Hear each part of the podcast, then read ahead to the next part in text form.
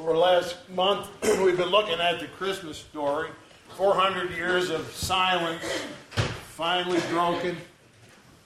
The Magi come in search of the new king, and Jerusalem is taken by surprise. The emotions of the shepherds, great fear and great joy, and hurry up and go. The poverty of Mary and Joseph and Jesus. The message of Simeon. And one last character remains to fill in the whole story. It also happens to be perfectly suited to give us a New Year's text. It was on that eighth day of Jesus' life that Mary and Joseph brought the newborn baby to the temple. And God helped Simeon to recognize the baby boy as the Messiah. Just then enters in another person, Luke chapter 2. Now I'm reading from verse number 36. There was one Anna, a prophetess, the daughter of Phanuel, the tribe of Asher.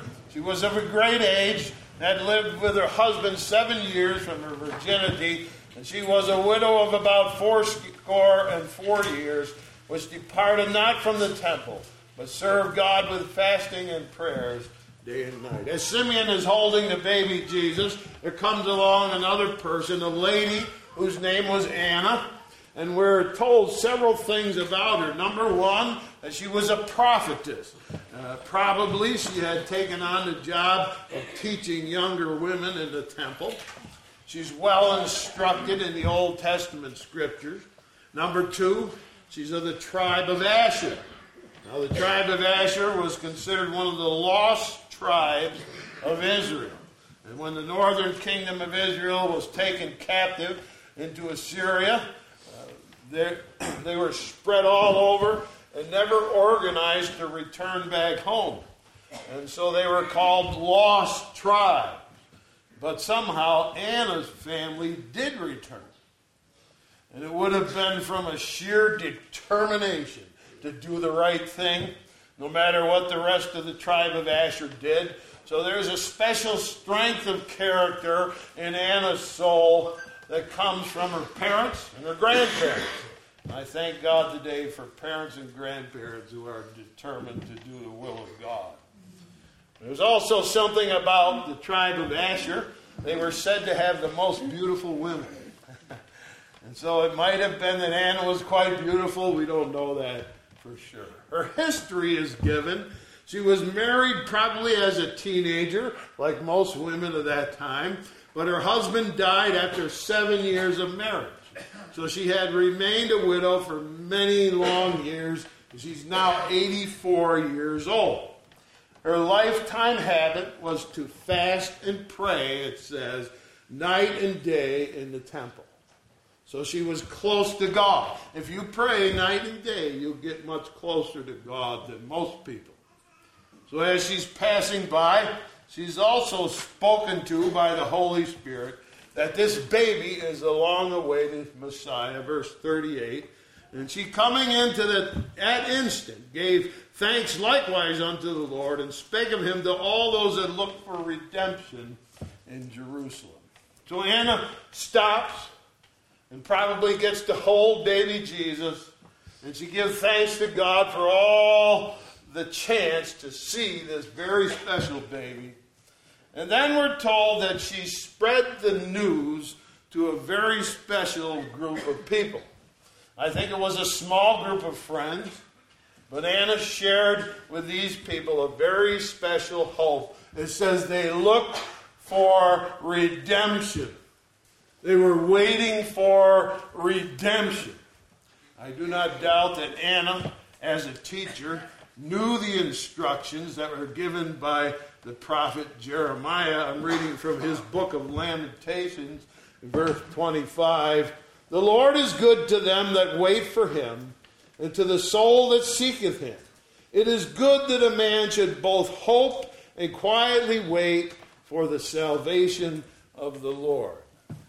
And that describes perfectly Anna and her small group of friends waiting patiently waiting. Anna is now 84 years old, had waited for years. Hope never died in her heart. She just kept waiting, and suddenly the waiting is over, and there he is, baby Jesus. there's more to Anna than just waiting for Messiah to arrive. Says she's waiting for redemption, a very specific thing.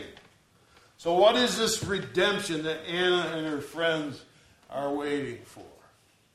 Redemption, to redeem, or to buy back, or more specifically, to pay for. So Anna's waiting for the Messiah to come and pay for something. Pay for what? Sin.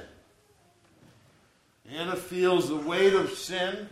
Sin needs to be dealt with, it needs to be paid for. And Anna's great desire is to have a redeemer, someone to pay for her sins. When you pray day and night like Anna, you feel that there's something that separates you from God, and it's your sin, and you want somebody to come along and wipe away the whole thing and pay the debt and grant full release from the dead. And Jesus was the one person who could pay for the debt and give release and freedom. That's what it means when it says they waited for redemption. My friends, that's the true purpose of Jesus coming to earth. That's what the angels meant when they said, Peace on earth, goodwill to men. Jesus would go to a cross and die in our place. And he'd pay for our sins. And as he hung on that cross, when he paid for every last sin ever committed, he could offer them full pardon. And guess what?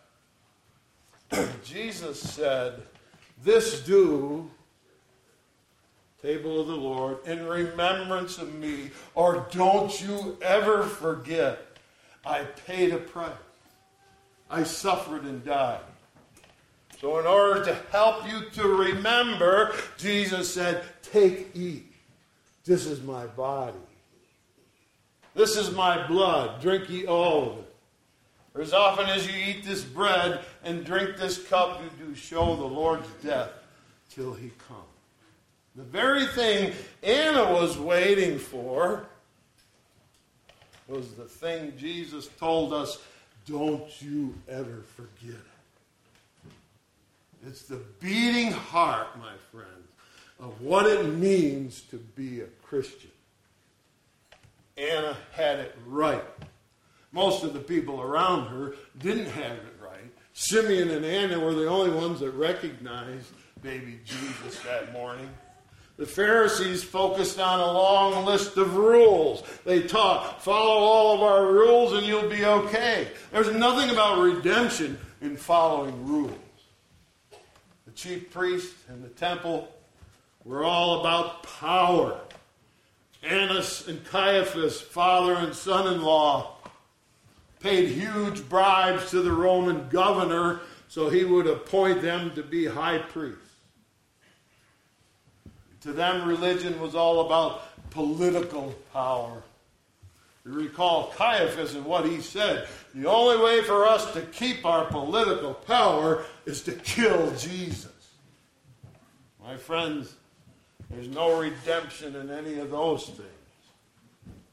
But a tiny group of people, Anna and her friend, clung to the truth, believing in spite of the hostile surroundings, waiting for the Redeemer.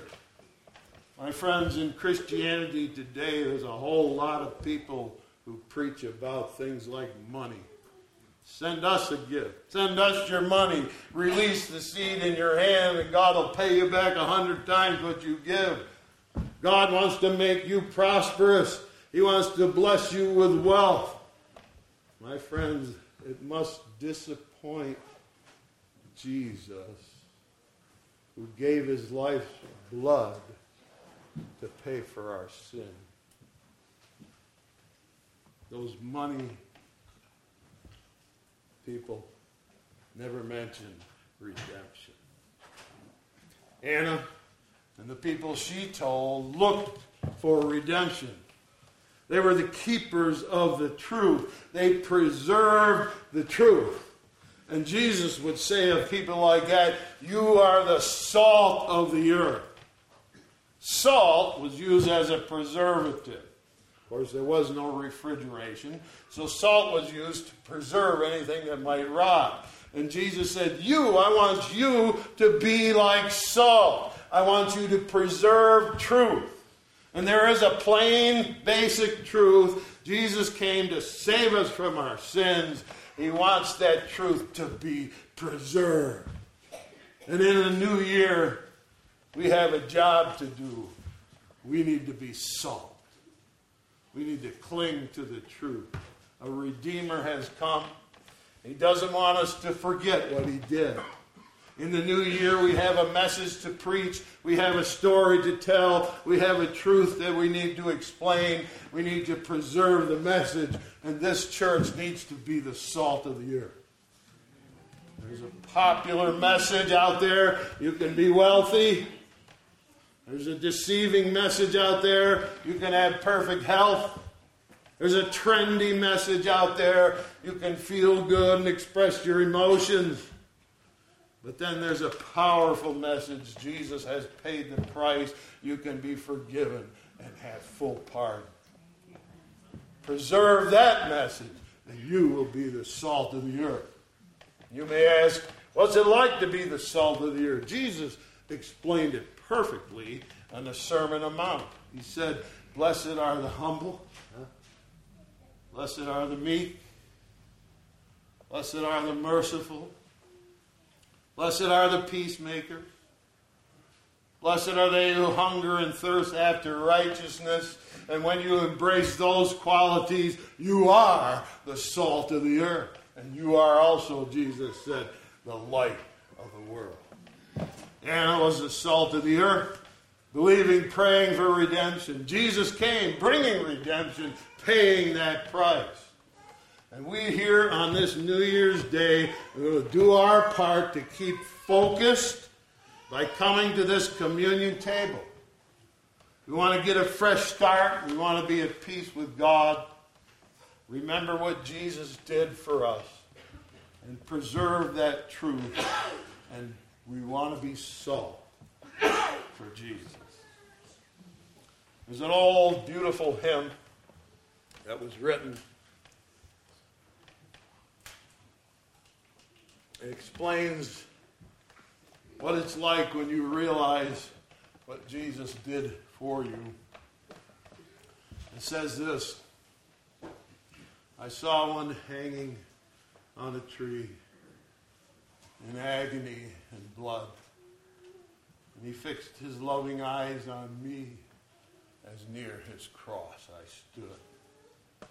And sure, never till my latest breath can I forget that look?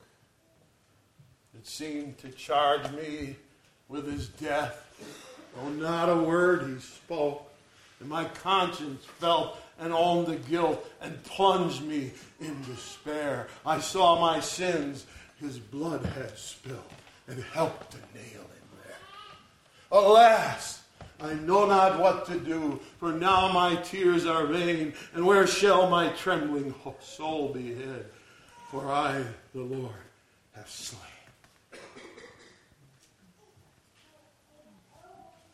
And then a second look he gave, which said, I freely all forgive. This blood is for thy ransom paid. I died that you might live. Oh, can it be upon a tree a Savior died for me? My soul is thrilled. My heart is filled to think he died for me. Amen. Time. We're going to sing a song because that's what Jesus did before he closed his service. He sang a hymn. We're going to sing one too. It's a good one for this blessed assurance. Jesus is mine. Standing as we sing 224, Blessed Assurance.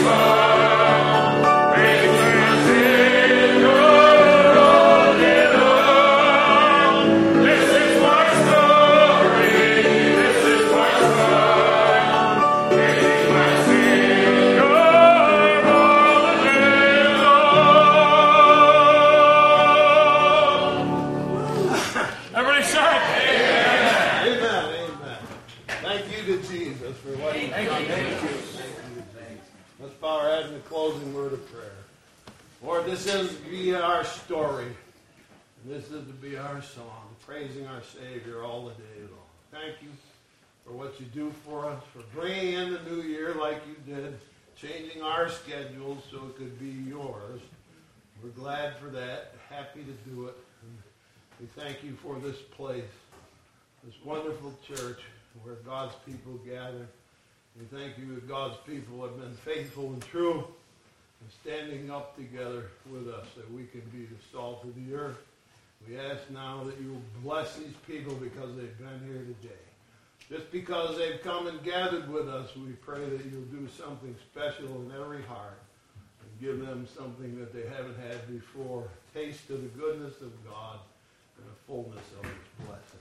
So we are grateful to you for all you do and for the blessings that we enjoy. Now I ask that you'll bless us as we share a few moments together and enjoy each other's company as you would have instructed us to gather around the table. We have done it.